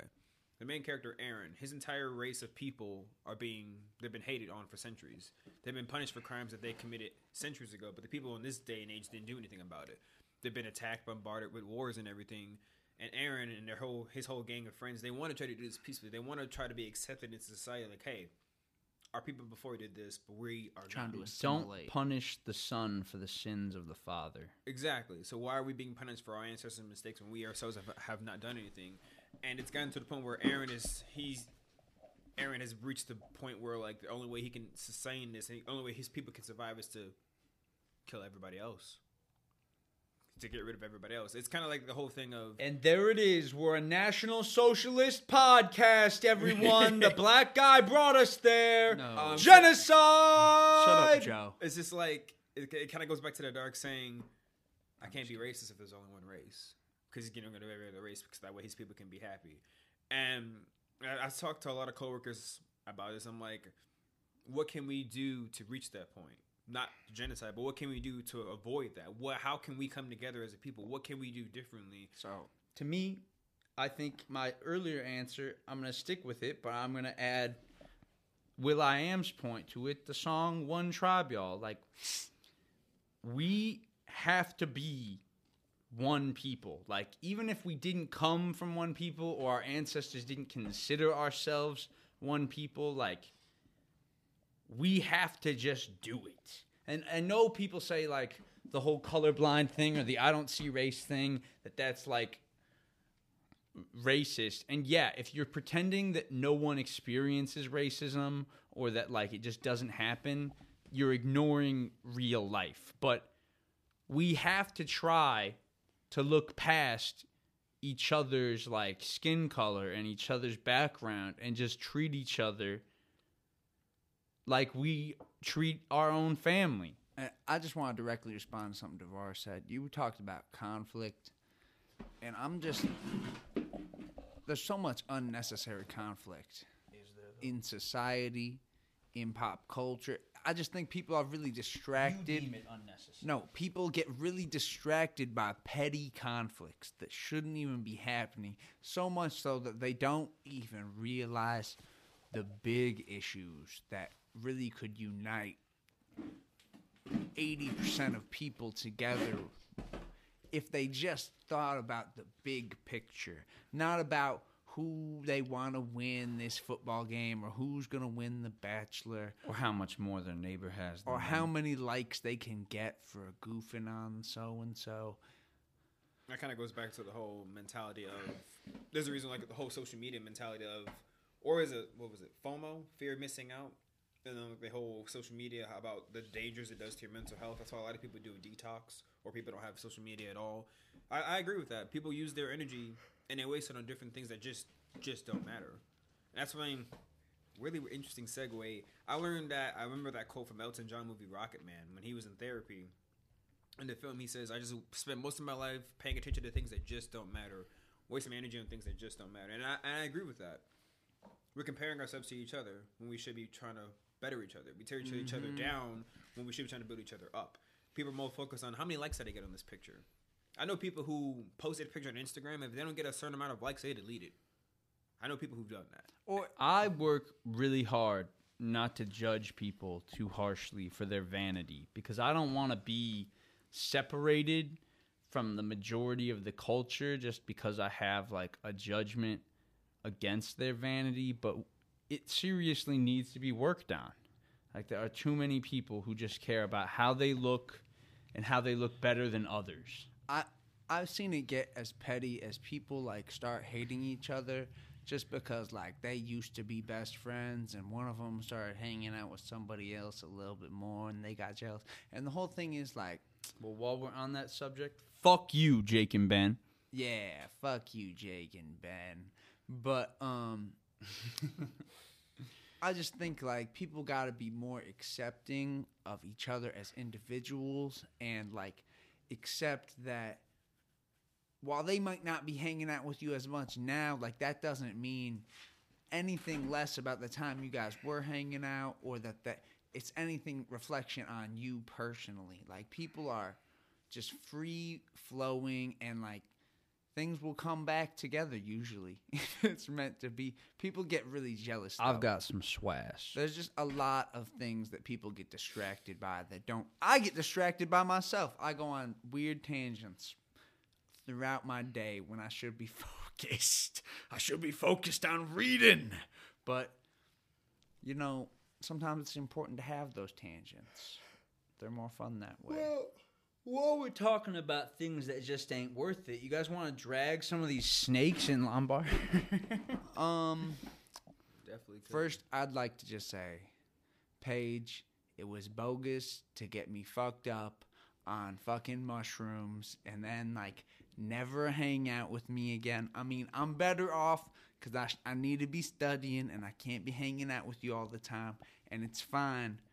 But telling me to forget you while I'm on You're mushrooms, going too deep into this for everybody. I'm, it was just they don't all need to know. bro, don't be dropping things on people Oh, yeah, on don't get drugs. people don't get on people psychedelics and then tell them something up. really important. Yeah, that's just the point. Don't like be trying to traumatize someone. inform- it is traumatizing. I couldn't handle anything that day. Joe knows. Joe knows. But yeah, wh- who else we gonna drag through the mud? We wanted to really James get Manuel, gossipy. you're still a creep. We heard. Yeah, we heard. Again, it, it goes to my, what I say on my slogan on Instagram. Regardless of our past experiences, I genuinely hope and You wish get the help. best for you. Uh, And I don't mean, and I'm, I'm not gonna put this whole business out there because that's none of my business. It's not my place to do that. But we I will, could. but I will say this: I hope you get the help that you need. no And- one's got a right to privacy anymore. I got no. I really got no. Unless you're chill and listen to the pod, then we will keep you private. We'll, we'll keep your privacy. Really, it's really important to us your privacy if you listen to the pod. We're gonna have Tilo on at some point. Oh yeah, Olet Selim Neckmall. You know exactly who you are. If you're out there listening, you know you should hit me up on Instagram or you should hit me up on Snapchat because we have each other's handles, but we never reach out. So yeah, Olet, if you're out there and you know who you are, Olet, reach out to to the to the one listener out there, Joey, Joey, if you were uh, hurt by the recent papal um, proclamation that the Catholic Church will not sanction a uh, civil, will not bless a civil union between you and another man, we I just want to say I will bless your civil union. As I already said in previous podcasts, I am a pro- I'm one of God's prophets. I'm here on the earth, His voice, and I will bless your Yes. your union. Our church gay people. I it. will bless the. No, I'm still a Catholic, so I won't say my church But will bless it. But I will personally bless Weren't we gonna start unions. one with the comic book? Like Not a comic we're gonna cheaply spin Star no, Wars. I mean, into a yes, religion. we could write a comic book and start a religion, but I'm still We always gonna be a Catholic. That If I start a religion, it won't be my church; it'll be my grift. You got it? Yeah, yeah, my yeah. I feel you. I feel you. Um, I want to talk about. Here's a good topic. I'm not going to name any names Yes. because those people out there know who exactly who they are. okay. I want to talk about. I like pseudonyms. It's just. I'll try not to name the names, people. It's just people. You can. This can honestly be used for anybody. I still love you, Renard. Shut up, Joe. It's just the idea. Again, it kind of goes back to what we're saying. I'm going to apply it to our high school experience. People who thought they were better than other people, Oh, and why did they? everybody. and why did they feel the need to treat other people differently because of their social status and everything like that? Because that still rings true to this day. I'm not going to name any names, but again, you know who you are. Oh, we could drag names. Why aren't we naming names? This is our podcast. No, well, Because it kind of goes back to two Maturity. Wrongs that, two wrongs that make a right. This is a podcast, yes, but it is also the maturity Two aspect of it. Don't make a right, but pressing Y does counter. I'm mad. but it's just why do people feel the need to? It kind of goes back to how do I word it? Okay. Y'all that- are so insecure, you can't just feel good about yourselves without putting the people around you down, you That's fucking true. animals. There, yeah, yeah, being blunt. That's exactly what I mean. It's just why is it nowadays? Why is it so wrong to really be yourself? And I don't mean to sound like a prophet or anything like that. I just mean that nowadays, why is it? No, sound like a prophet. Some people won't take you seriously unless you invoke Okay, God. I just gotta Go ahead and invoke the Lord. Keep going. before we drag anyone, I'm sorry, Philip Lovateri, for the bullying. I didn't It start was- that game. I'm but we sorry. participated. I'm, that's that's just how you make friends. man. Everyone who It's participated. called being part. Aren't you a socialist? That's you know what. That's what happens in socialist countries. They bully the outsiders. That's why I kind of don't like, like especially on Twitter. They just bully the disagreeers. So if you are a socialist who just wants to take part in the group think, fuck you. But also, I was a kid. I'm not that sorry, Philip. Okay, good point. I'm pretty sorry. Still, I'm Philip- still sorry, This, man but- had an entire game called Philip that Touch game against was him. iconic. Everyone remembers it too. David so- Martin, I didn't start that fight with you, and you picked the wrong fight, thinking chopped I'm the the loser. You can chair fight. him. Yo, you fucking are a skinny boy. Damn, you we- shouldn't have we tried really to fight me, outed boy. him. Uh, you- We don't need to talk about that anymore. I just, I, I was just He's more so already- just going on the tangent of.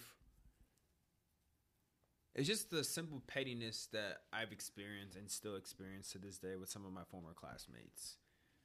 whether it's directly or indirectly, people think that I don't see things, but I do. And, okay, I just want to say, anyone who's getting salty about us bringing any of this shit up, we're living our truth. We're on our podcast. I've Come never on. said a lie on this podcast. Like I speak the truth. I'm not sorry for speaking But so the truth. certain classmates from high school. if the truth hurts, be better. We had we graduated high school in 2015. Yes. There was a five year reunion that took place in Oh, 2019. fuck you, Sydney Byrne. Oh, Stephanie Byrne. Stephanie. You I got it wrong you on could've purpose. Kept it wrong. We were using synonyms. So whether again I have We no haven't beef used a towards single anybody in my high pseudonym. school class anymore and everything like that, but let's get okay. We'll go okay. Story time. We'll go to my TED talk. yes. We graduated. We graduated high school 2015, and uh, we had a reunion in 2019, calling it a five year reunion. Yeah, yeah. Anybody who does quick math knows. Whoever the years. fuck does a years, four yeah. year reunion, what is that for? Just to test who graduated on time? It like what kind of That's bullshit that is that? It, and I was happy to be graduated. I, I almost everybody in our class was invited, apart from I don't want to be that Uh, person. the the don't- black and people. brown people. Yeah, I noticed that a, a large majority of the black Eric uh, wasn't Af- invited? the African American community and the brown community and the Mexicans. were- We we all anybody who was a minority wasn't invited. It's true. I had to find out when I was living with my roommate at the time. Her name was Chelsea. Again, I'm not talking. You shit. lived with Chelsea? I lived with Chelsea for a year. I didn't know that. Yeah, I That must have been hard. We'll get to that later. Um, again, I'm not gonna name drop. I'm not gonna shit talk or anything like that. I'm just gonna speak honest, solid fact because I know this is factually what happened because I have people who can confirm it. There was a reunion that took place, and the only reason why I figured out about it is because Chelsea came home. She went to go visit her parents in our hometown, and she says she texted me saying, "Hey, Davarus, did you know that there was a reunion for high school?" And I said, "Reunion? I should have told you.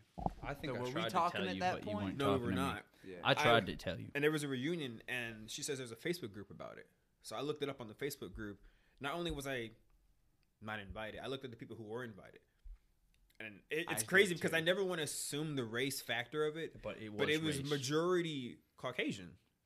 Almost They only remembered to invite James Manuel, and for those people out there who don't know, basically white. it was just a lot of my friends went to Marquardt, which is a which is a majority minority school. You know, it was a middle school. A lot of my good close friends that I still talk to on a, on occasion, they went to that school and everything, Yeah. and, and to hear that they weren't invited either, cool. Was I hurt by it? Everyone from Hammerschmidt. Well, you should have been in. You went to Hammerschmidt. I went to Hammerschmidt. Everyone else was fucking there. Because one, I of the one of the co-founders of that one of the co-founders of that uh, They reunion knew was, you. One of the co-founders of that reunion was Hannah Harrell, and I'm okay. Right.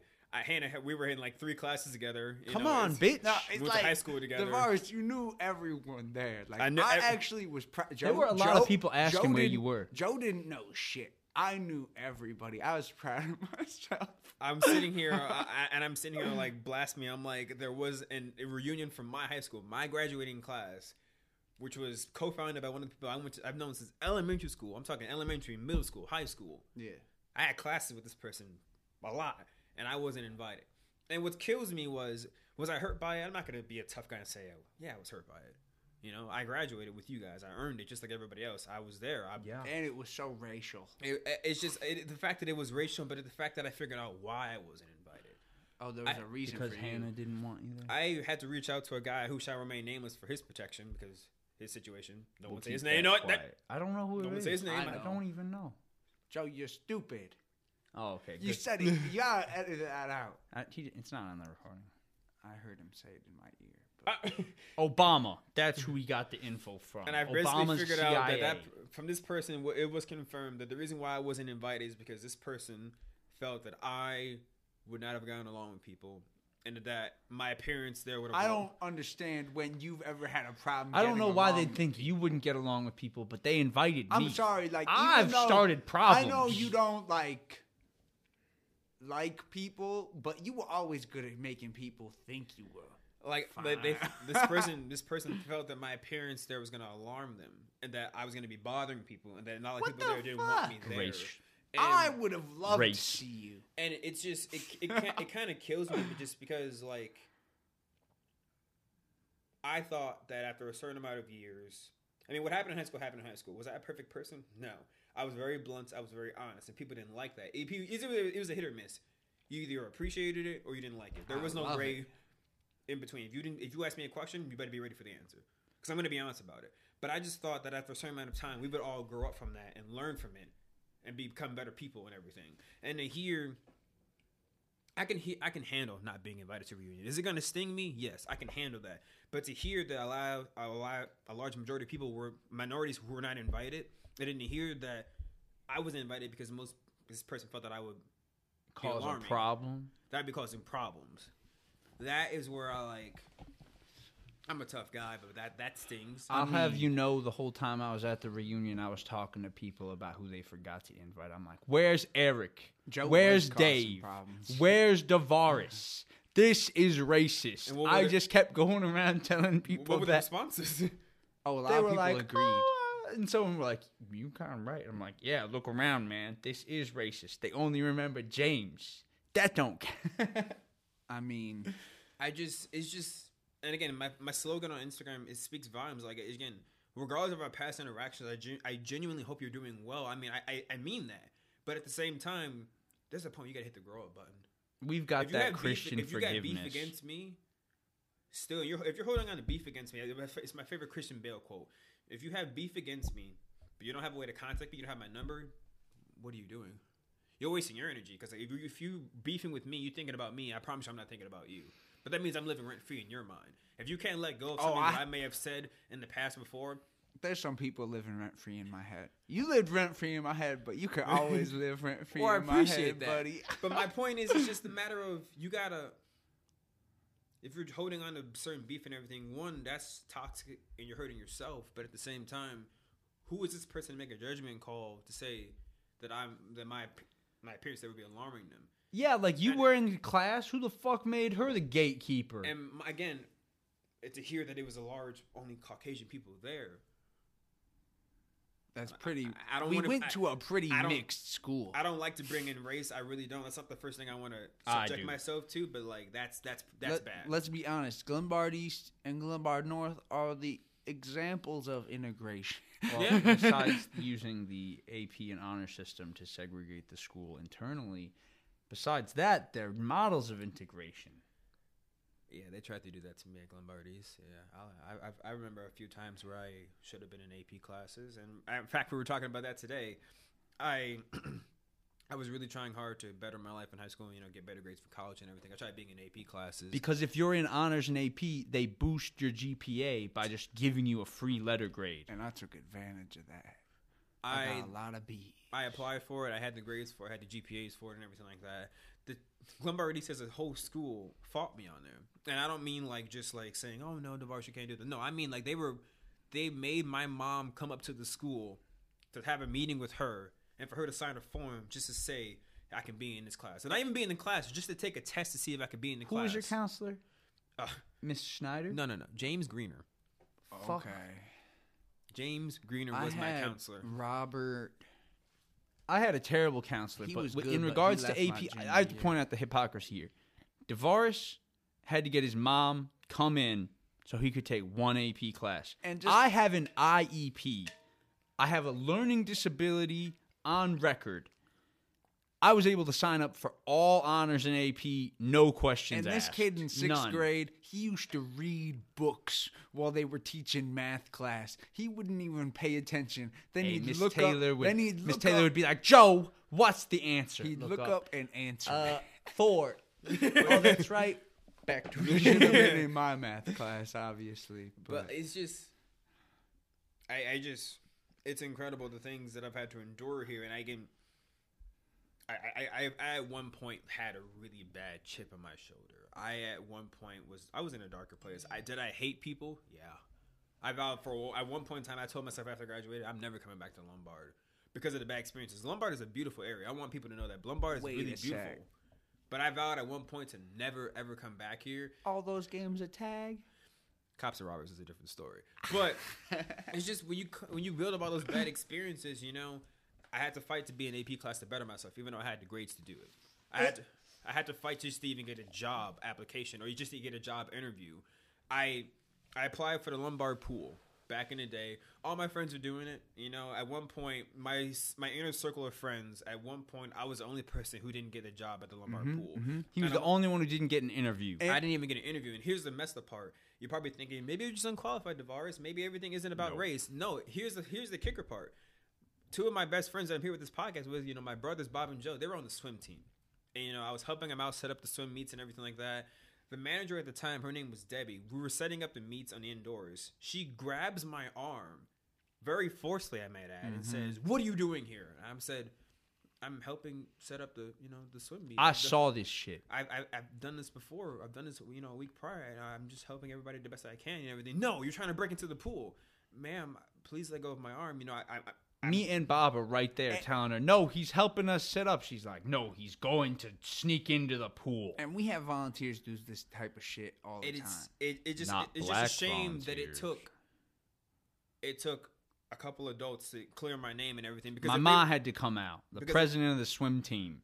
because it makes me think if she had never came out to help me, what would have happened to me? Lord I only mean, knows what she would have done. We would have we would have gotten into a fight with her. Nothing would have happened I mean, we were there. I would have swung. and of course, I would have lost know, my job. and of course, it, leading into that summer, I didn't get a job application. I didn't. I didn't even get, you know, I'm sorry, I got a job application, but I didn't get an interview. Here's the kicker part. I never told you guys about this. I ended up applying again under a different name. really? Did they Aaron. give you an interview? Yeah, I called Of for an course interview. they did.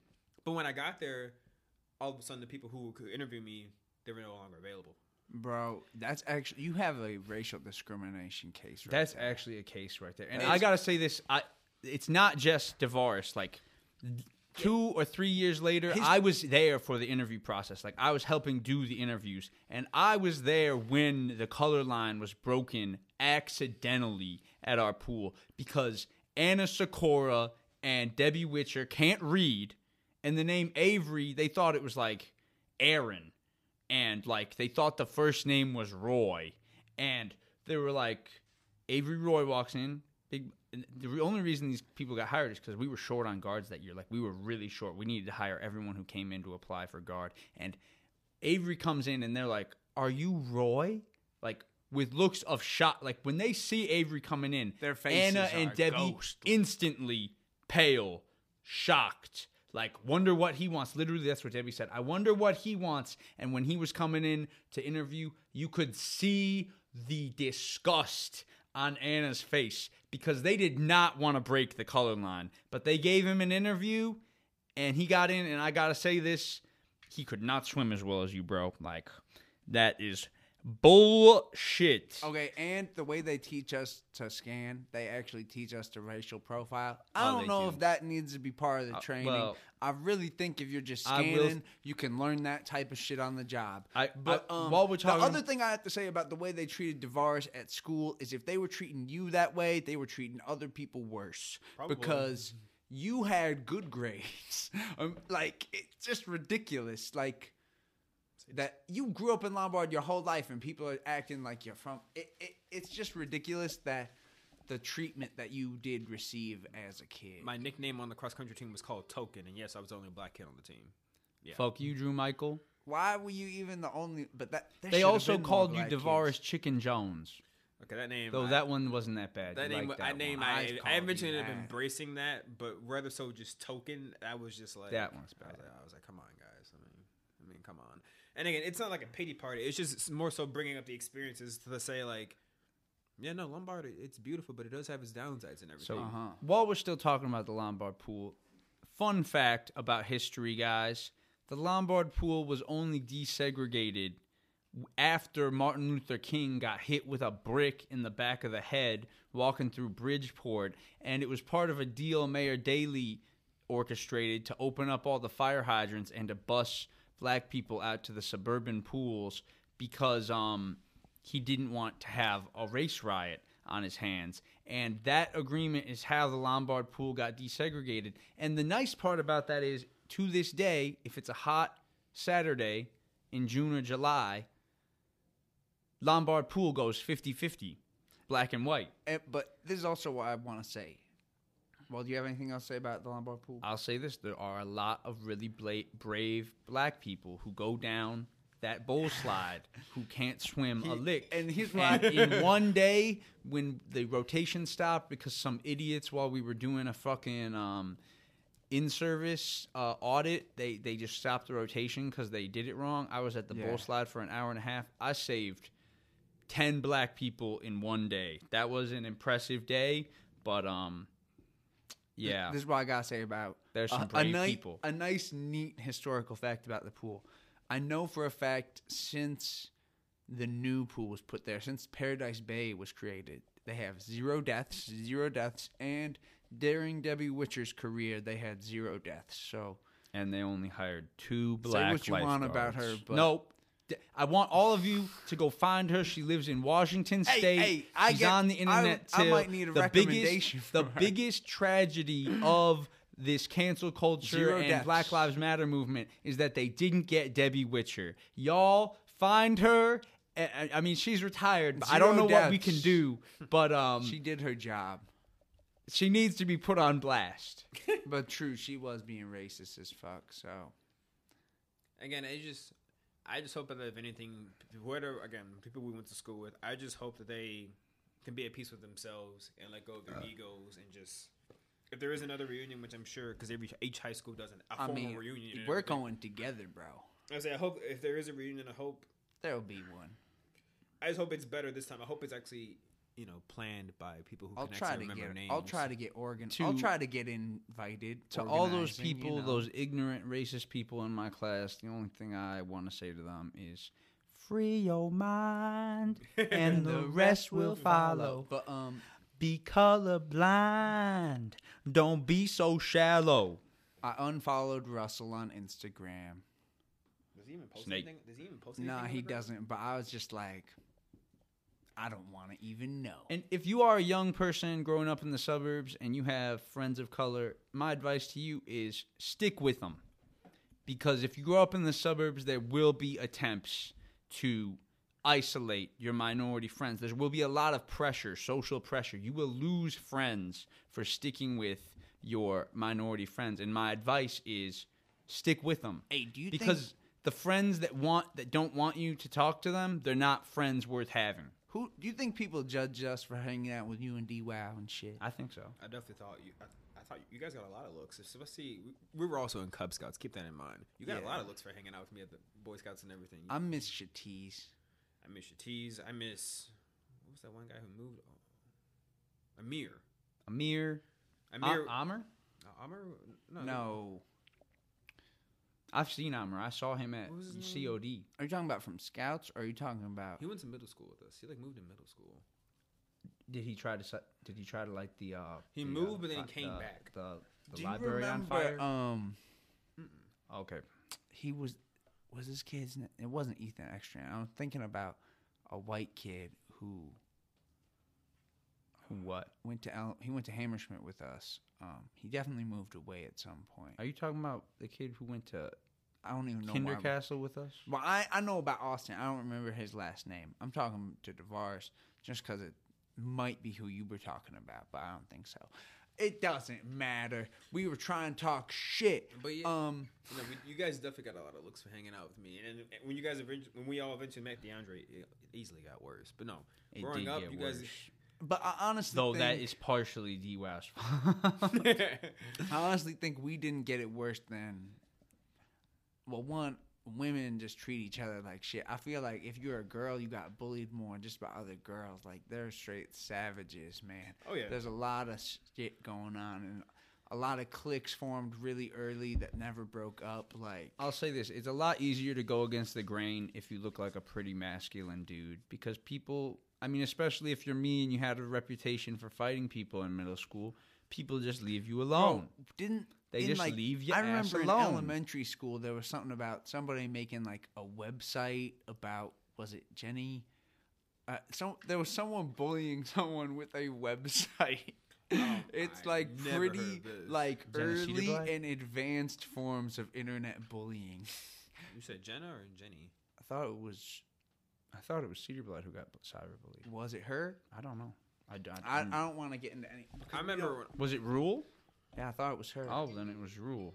I remember when I was in first grade and I just moved to Hammerschmidt. I was the new kid, and I'll never forget it. This one kid, Same. Brandon, Brandon Braxton. He was a, he was like in fourth or fifth grade. Okay. He bullied me for months. I'm talking about months. I, I oh. would tell my mom about it. She would say, "Tell the supervisors." I tell the supervisors. They're like, they called me a snitch. Bro, Like, those supervisors didn't. I mean, I was glad they had were kind of hands off. I had you some know good who fights in always elementary tried to bully us? Hmm. You know him, Oh, I know. Bojan. Bojan. I mean, but you guys, did you guys do the Bojan what it did to Brandon Baxton? Because I gave Brandon Baxton a black eye, and they tried to expel me. I for mean, We pushed. We pushed. we We, pushed him into the street. We pushed um, Bojan on the ground in his front of the bus. his little brother knocked over my trombone, and I said like, "What the fuck?" He- you told him to pick it up. and I asked him to pick it up, and Bojan's like, "Don't tell my brother what to do." I'm like, "Yo," and he's Your like, "Don't," hey, and he's like, "Don't cuss at my brother." I'm like, "Your brother just fucking knocked over my trombone, and he's gonna fucking pick it up." But I picked it up. I just pushed, but we didn't really fight. But no, we pushed him to the ground. I was ready to knock it. I it. Bojan's lucky. I'm such a non-violent person. if he would have swung though, that would have been fun. I never got swung on during my whole time in high school. I thank Joe for that. He had a good reputation. I also thank my athleticism. The one item of violence I regret doing is one time Joaquin was fucking with me while I was in my chair, and I got up and flipped his desk over while he was in it. Sorry, Joaquin. Did you break his arm? No. Okay. I didn't have any like physical fights. I just got like bullied, segregated. You I should have mean- had some physical fights. You see, you you remember, That's remember lo- what happened? Remember what happened at, at lunch? I got made fun of a lot by Tori. Bro, fuck Tory Payne and Grace Moore, Oh, what- fucking racists. Really? Again, I have no beef against anybody from there anymore, but like that lunch table was pretty brutal. Yeah. Olivia Voss, you were cool. I got, I got, I got picked on a lot, a lot. Of, it was, it was bad. Bro, I'm sorry I made you sit there. Uh, My No, lunch you should have crew. moved. We could have fine. moved if I wasn't booty blinded. Oh. I, I had lunch with Matt and Ricky. I eventually moved to that. My lunch. best lunch was like when I didn't have you or any of the friends I usually hung out with at lunch, I would just sit against the wall outside of the lunchroom and a bunch of fucking misfits came and sat with me including Ben Miller and we had some good times. I There were some autistic fucks, there were some retarded people. We all just sat out there and shot some shit. It was a good time. I do kind of regret going to McDonald's like every day my senior year. I would say I, I was with you on there. Like the the that was of just kind of unnecessary. the amount of Shamrock shakes that was eaten, or the amount of cinnamon rolls that was consumed. I was. But like, it was the last year of the cinnamon roll, so I don't regret it at all. Actually, but the amount of Shamrock shakes. that was historical. We didn't know it at the time, but those were some of the last cinnamon rolls anyone would ever get So, from you know, McDonald's. You know that McDonald's is like you know And the, ice, cream machine is always Today's broken. sponsor is McDonald's and the new crispy No, chicken sandwich. I was saying how I was good. regretting spending every day there. We, went, we didn't go anywhere else, and it's just because we had out of school lunch. Did we really need to go out every day? To anyone who's gonna try the spicy crispy chicken opulence. sandwich, it's not that spicy. You gotta ask for extra sauce if you want it to be more spicy. Facts. But is there anyone else we want to talk about? Who fucking sucks? Do we want to talk Chris about the Ryan, teachers? I'm glad I stomped on the We back don't of your head. We're not you cheating teachers. bastard. You're safe for now. You're safe. For we're not. now. We're not We're not trying to coming for your disparage jobs the institutions we came from. We're not coming for you yet, but you know what you've done, Frau G. and Davarus knows what all of you have done. All I'm gonna say is I worked as a groundskeeper for Glenbard East two years for two years after my graduation, and the groundskeepers know a lot of business about the teachers, and they like to talk. the grass is listening. They told me a lot of weird stories. I actually want to talk about this while you're here. Davarus, I did not have a habit in my life of ever saying the N word till you got me to start saying it as a kid. Joe, it's not his fault. You made your No. own choices. I know I made my own choices. I'm not blaming him. all I'm saying. I'm outing myself. all You guys I'm- got to come after me. All I'm saying is there was just one day I said, "You guys ever heard of a show called The Boondocks?" Yep. Oh boy. They're like, oh, "No, what's that?" So I'm like, put on And a he put it on. Educational. on an episode for you, and then and It's we iconic. watched it, and we kept watching it. I don't think I've seen And one episode. thing led to another, and suddenly we were all N words. have you ever listened to that interview of Uncle Ruckus on The Breakfast Club? I I- did. I no, think we that's- listened yeah, to it showed it to together. me. the, the interview is god tier. It's it's it's hilarious. it's. They need to bring that I'm back. gonna have to watch that again. That's a remake. There's a there's a new episode of the Daily that came out yesterday where they Who have a- listens to that they shit? they put on an episode of some other culture show they're trying to promote. Oh, okay. Well, I'll hold the question. I'm gonna pause. Everybody from high school decided We- to listen to. We're back on. Wait, say something because it changed to mono. Hello. Okay, good. You're still on. And um, the question I wanted to ask is that the title of the episode was ubiquitous versus unspeakable. You know what they're talking about. And I want to know which side of it you're on because I know we used to be ubiquitous, but now have things changed? Have you joined Eddie on the unspeakable side? No. I mean, thank God. Thank God. This is a free speech podcast. There's still some of us. We still agree with Samuel L. Jackson. We still agree with Dave Chappelle. The Boondocks is a timeless classic. Season, season's only one to like three. Of the I actually care talking about my political future. Bob, I do too. That's why I have this position because it's going to get me elected So I'm president. gonna try like and stay Donald out of the Twitter fights. If I have to run as a Republican, I will fucking do it. I don't care. We're not gonna talk. I about will pull Kyle a Reagan, Rittenhouse. but not act like Reagan. A false flag Reagan. by not talking about Kyle Rittenhouse. That's how you know how Bob, we fall you just on it. you just mentioned it. Twice. Um, He's innocent. no, we There we didn't need go. to say that. We don't. Well, we did. I think Bob, he's not the a public will know that you are a coward while I I stand said, for the I truth. Said something, but um,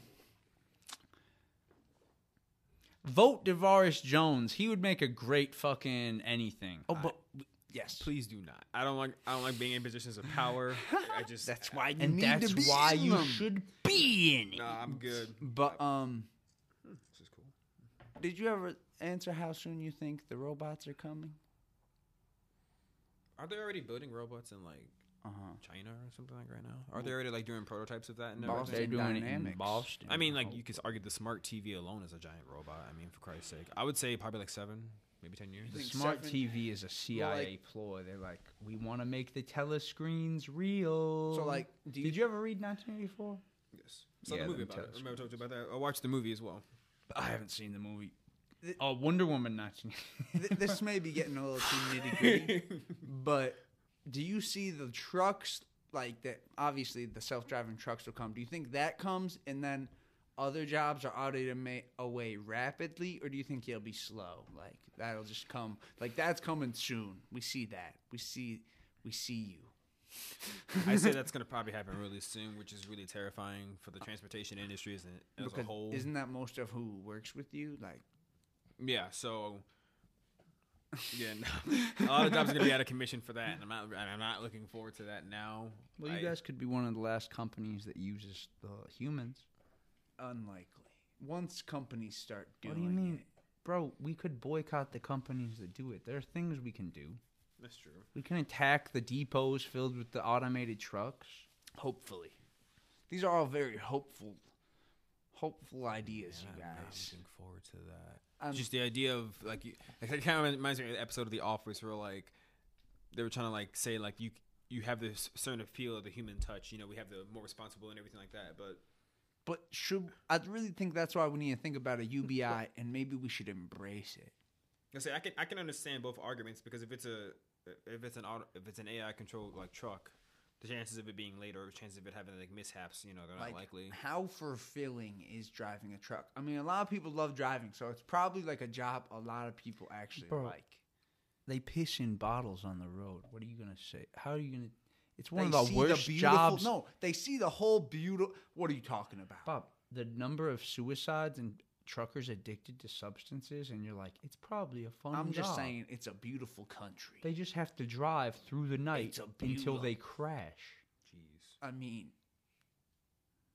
please it's a don't crash. beautiful country. It's a beautiful country.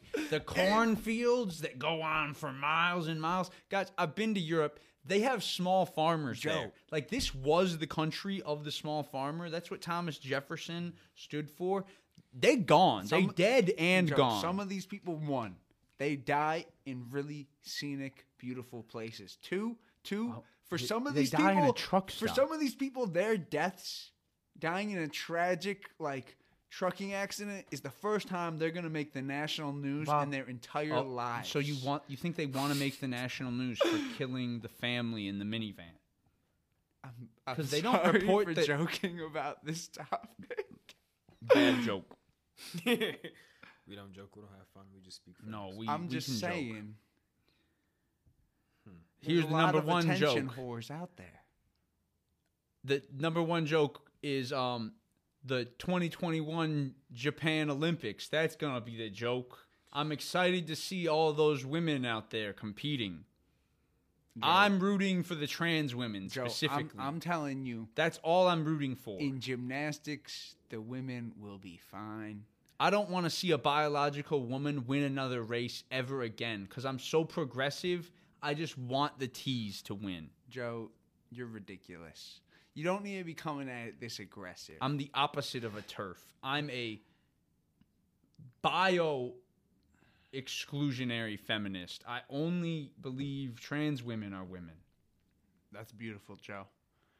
Um, should, should we sign off? Are we trying? Or is there anything else we should talk about? Anything else you want to say to the viewers, I think to the listeners? Because we don't, we're not on. We should put the audio on YouTube, but you're not getting video for a while. You fucks. I True. hope. I hope. I guess it's kind of like a send off and everything. 2020 was a terrible year for everybody. There's no getting around that. I'm but I think one of the most fuck important top things. golf. I think one of the things that it taught me, and hopefully everybody, was what really is important, and that job security is an illusion. It is always good to True. have savings, and it's always good to take care of your home first. Definitely pay yourself first. I hope that if anything this year, you know, I hope everybody's achieving their dreams in silence because they say if you, you should always keep your goals to yourself. That way you can achieve in silence. That way people don't try to interfere with it. I mean I hope just moving Well, we're doing the opposite of that right now. I mean, if it works for you, it works for you. there but- is a value to networking. It's true. Say I I used to use LinkedIn, but I just hope that if anything this year, I hope this year is a recovery year for everybody. I hope that this year you're able to get everything back that you lost and then some. I hope that you know for anybody who like was savings was drained. I hope you get all that savings back times ten. I hope everybody who's lost their homes gets it back. I hope everybody who was just struggling can understand that we were we were able to survive that. And not, not a lot of people were able to do that. I know people who lost their lives to it tragically, but I want people to know that it's okay. We're still here as human beings, if there's anything we've proven that we're really resilient, I think we can come back. I think we can really be something great and amazing. And I just hope that we all can understand that when we come together, we can really do a lot of things. That's one of the things Malcolm X wanted. He wanted us all to be together and we can achieve a lot of things. And I hope this year everybody sees that and can achieve that. And the first step towards being together is to stop ratting. Stop ratting, you rats. I don't know about that, Joe. That's not for everybody. Unless But- you're ratting on your town for being But racist. I really can't wait to have you on the pod again, Davarus. It's been super good to see you today, man. Say, I, I definitely plan Yeah, on definitely back. come on again. I definitely plan on coming back for this. This has been a lot of fun.